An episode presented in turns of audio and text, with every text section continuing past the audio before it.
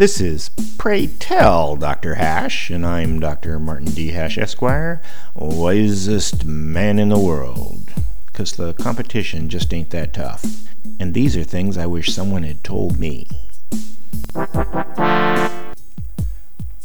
Today's topic oil. Oil is miraculous.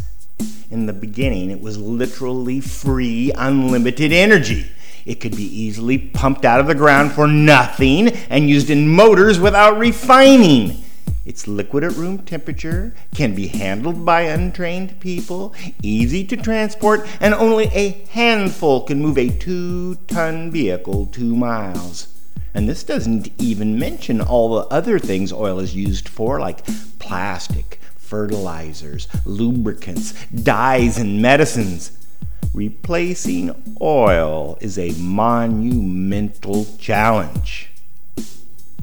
It's unfortunate that we literally burn oil because it's cheap. The issue irrationally galvanizes public opinion because though people pay more for bottled water than they do gasoline, they somehow think they're being stolen from when gasoline prices rise. I'm prosaic about any looming energy crisis because it'll take care of itself.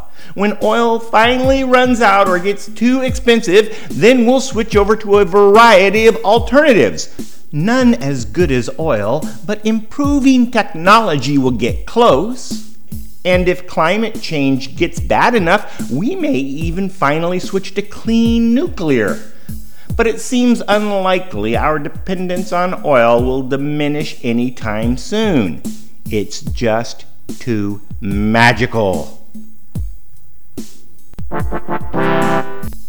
For more, see my website at martinhash.com.